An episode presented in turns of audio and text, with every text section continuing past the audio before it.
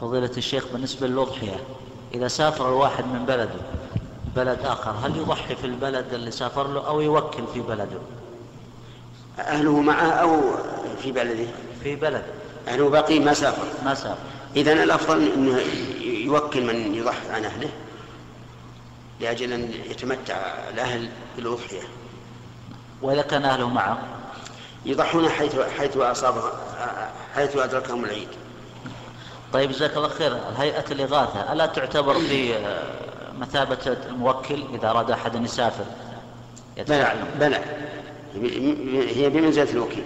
مثابة الوكيل نعم أي. لكن الشأن كل الشأن أن ال- الوكيل اللي قلت لك إنه وكل إذا كان في بلد الإنسان ما في بلاد أخرى يعني المحذور في هيئة الغ- الإغاثة أنها تضحي في بلد آخر